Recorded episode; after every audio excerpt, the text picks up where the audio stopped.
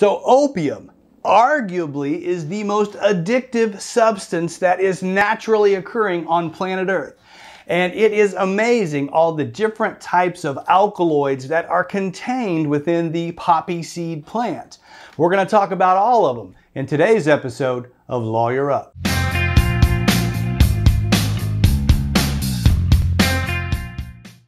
I'm Joshua Roberts, attorney at law, and you're watching Lawyer Up. Today we're going to talk about the history of opium, and specifically we're going to talk about the alkaloids that are contained in the poppy seed gum, or it's called latex. We're talking about codeine, we're talking about morphine, we're talking about thebaine, which is used to synthesize the pain pills that we know as oxycodone and hydrocodone. We're also going to touch on heroin, which is made from morphine. We're going to discuss all of those drugs in today's episode. So if you enjoy the episode, hit that like button. If you got something to say, comment below. If you want to learn more about these types of topics or legal issues, then subscribe to the channel. And as always, share me on social media. So when we talk about the history of opium, we are talking about the psychoactive component that is found from within the seeds of the poppy plant. And the opium is actually obtained by cutting or scoring these seed pods, after which a white milky substance, uh, they call it the milk of the poppy uh, or the poppy tears. Its technical term is latex, but it leaks out. And it's white in color when it leaks out, but after about a day it dries into this yellowish sap.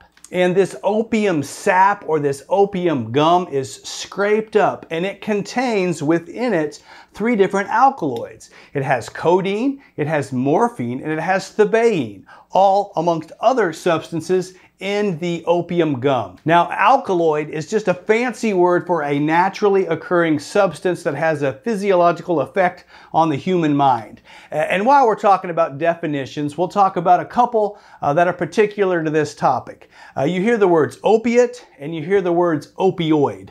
Now, an opiate is simply a naturally occurring substance that comes from the poppy seed plant. So we're talking codeine, we're talking morphine. An opioid is something that is synthesized or created in a lab by man, uh, basically from one of these other uh, types of opiates, right? So uh, when you synthesize heroin from morphine, that's an opioid or when you synthesize a pain pill from thebaine, uh, that is uh, basically an opioid. And today, most people just simply refer to all opiate related products as opioids. So if you hear somebody say that, that's a general term that kind of applies to all opium products. Now I'm going to go through a brief overview because it helps you understand the history of opium a little better. Now the first thing we'll talk about is morphine. And most people are familiar with morphine. It's used medicinally medicinally in the United States in hospitals after surgeries or injuries. Uh, it's used as a sedative. It's also used, obviously, in pain killing or pain relief. It's also used by the United States military for the same type purposes. Morphine is also processed further to create heroin, and we'll talk a little bit more about that later.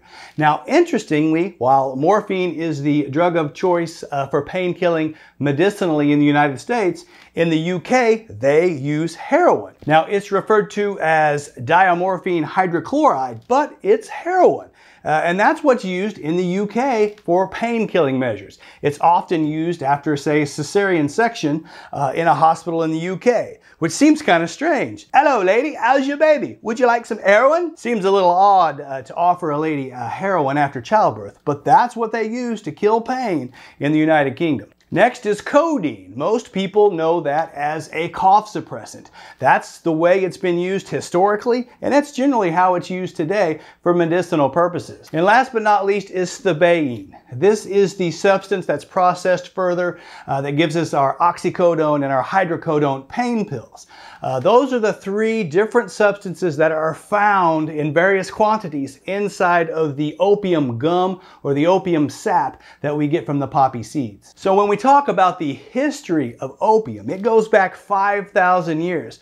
And these poppy seed plants are indigenous to the Mediterranean basin. That is the areas that surround the Mediterranean Sea in Asia, Africa, and Europe. And opium was originally used as a sedative. It was used for pain relief and it was also used uh, in religious or ritualistic type ceremonies. In the late 1700s, medical professionals began to become frustrated with trying to treat people with opium uh, because they really couldn't measure the quantity of the morphine or the codeine uh, that was being administered to a patient. In fact, one doctor wrote that the effects of treating with opium varied from having no effect whatsoever to overdose which made it obviously difficult to particularly deal with specific types of symptoms. So there existed the need to extract these individual components so they could be used individually and you could give a measured dose of morphine or codeine to a particular patient. And in 1804, morphine was first isolated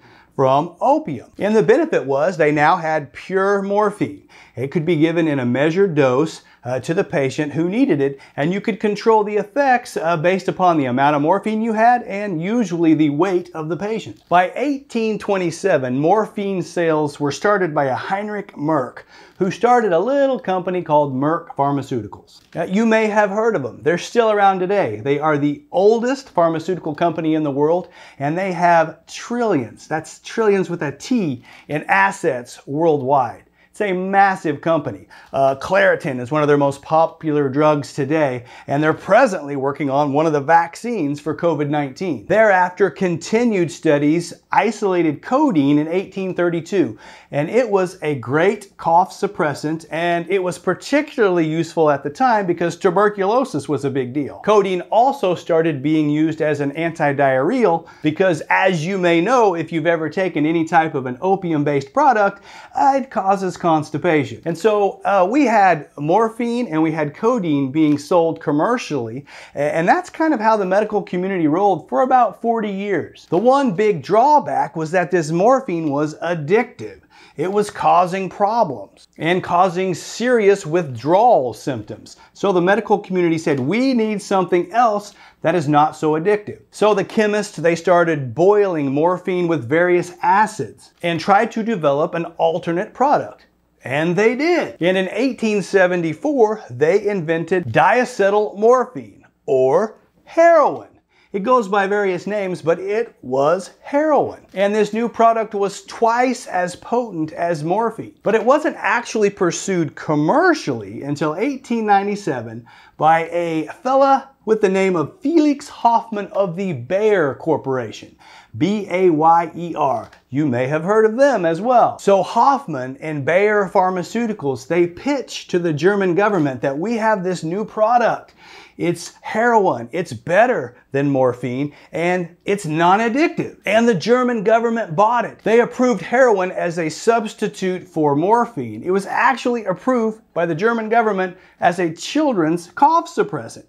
Heroin. So from 1900 to 1920, Bayer Corporation sold heroin as a non-addictive uh, cough suppressant and pain reliever in Germany. Well, as it turned out, heroin is even more addictive than morphine. So there existed a giant problem. People were addicted to heroin and they were going through serious withdrawal symptoms when they didn't have their fix. So by 1930, almost every country on planet Earth had declared heroin illegal for any purpose other than very limited medicinal purposes. And so the fellows at Bayer, they threw up their hands and they said, well, back to the drawing board. Uh, our heroin sales didn't work. We're to have to come up with a plan B. And for those of you that know history, their plan B was acetylsalicylic acid. Hmm, hard to say. Uh, the easier version of that is aspirin. Plan B turned out to be aspirin, and Bayer, uh, they did okay over the years with that product. Regardless, by the 1920s, the cat was out of the bag. People knew about heroin, and they didn't care if it was declared illegal. They wanted to use it recreationally anyway. So the popularity of heroin exploded all over the world. And while uh, morphine and codeine continued basically to be used uh, medicinally for the same purposes for basically the next hundred years, heroin has risen and fallen in popularity all around the globe.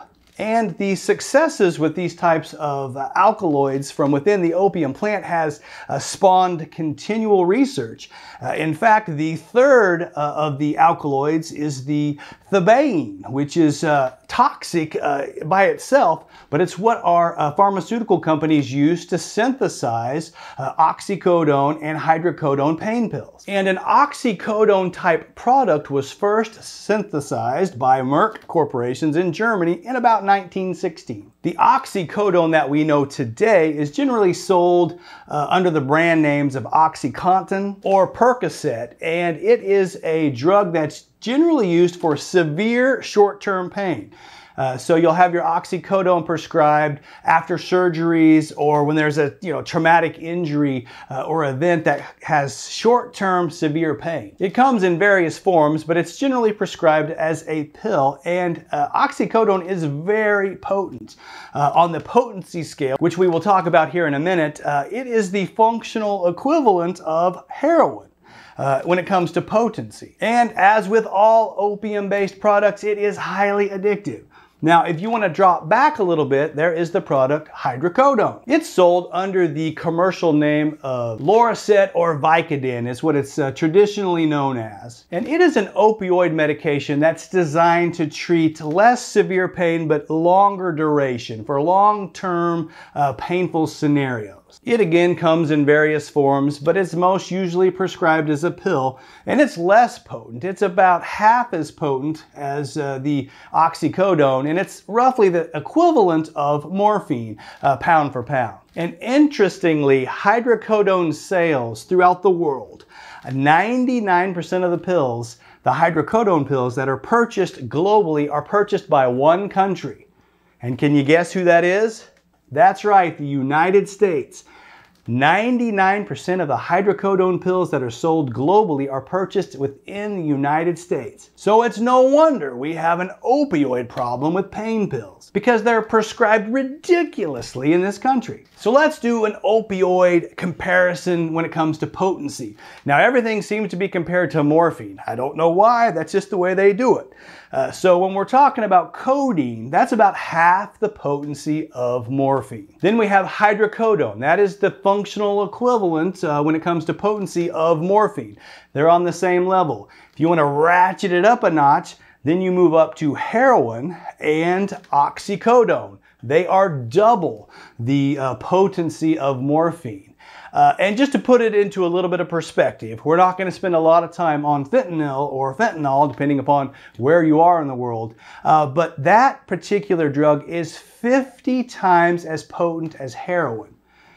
50 times as potent. That's why a little bit of dust can knock somebody out, and just a tiny amount of that product can cause overdose, and death. I talk a lot more about fentanyl and addiction and those types of things in another video on this channel that's dedicated solely to the history of heroin. Now, when we talk about illegal opium production today in the world, about 70% of the illegal opium comes from Afghanistan and Pakistan. Uh, the other 30% comes from the Mexican drug cartel and the Colombian drug cartel. So, uh, if you know your history, most of the opium, the heroin, and those related products in the United States uh, that are illegal and used for recreational purposes are coming from the Mexican cartel and the Colombian cartel. And what is their primary product? Well, of course, it's heroin. And as most of you know, heroin can either be smoked, it can be snorted, or it is primarily injected, depending upon the types of heroin uh, that the user has. Obviously, the quickest way to get the rush from heroin is to inject it directly into your veins. Uh, it's a lot faster to get it into your bloodstream by directly depositing it into the bloodstream, right? But heroin is considered one of the most dangerous drugs. And today it's made even more dangerous because people, uh, drug cartels, are lacing their heroin with fentanyl which makes it even deadlier. Now, the types of heroin you generally see in the United States is white heroin. Uh, this is uh, heroin hydrochloride, and it resembles cocaine. Uh, this is generally manufactured by the Colombian uh, drug cartels, uh, and you find it east of the Mississippi primarily. Uh, west of the Mississippi, you're looking at the Mexican product, uh, which is called uh, usually brown heroin or Mexican heroin. In the rest of the world, brown heroin is referred to as Afghan heroin, but ours comes from Mexico, and so it's generally called uh, brown heroin. And last but not least is black tar heroin. This also comes from the Mexican uh, drug cartels. Now, black tar heroin is a lower quality, it's kind of a gummy black tar. It's generally smoked uh, or it is ground up and snorted. Uh, most people uh, don't shoot uh, black tar heroin because it causes all kinds of problems. Uh, the people who would like to shoot up heroin will generally use uh, the purest, which is the white heroin, or you can actually modify uh, brown heroin by adding a little bit of an acid to it. Sometimes they use lemon juice uh, or vinegar that makes it water soluble uh, and able to be injected. But those are the main types of heroin, white, brown, or black tar. Now you can mix those up, uh, you can mix them with other drugs, and we'll talk about all the various ins and outs of heroin in my other video on this channel called The History of Heroin. So that does it for today's episode. That is your update on the history of opium. I hope you have liked the episode. If you have, hit that like button. If you got something to say, put it in the comment section below. If you want to know more about these types of topics or legal issues, then subscribe to the channel. And as always, I love it when you share me on social media. Thank you for watching. I'm Joshua Roberts, attorney at law, and this has been Lawyer Up. Send lawyers, guns, and money. Me out of this.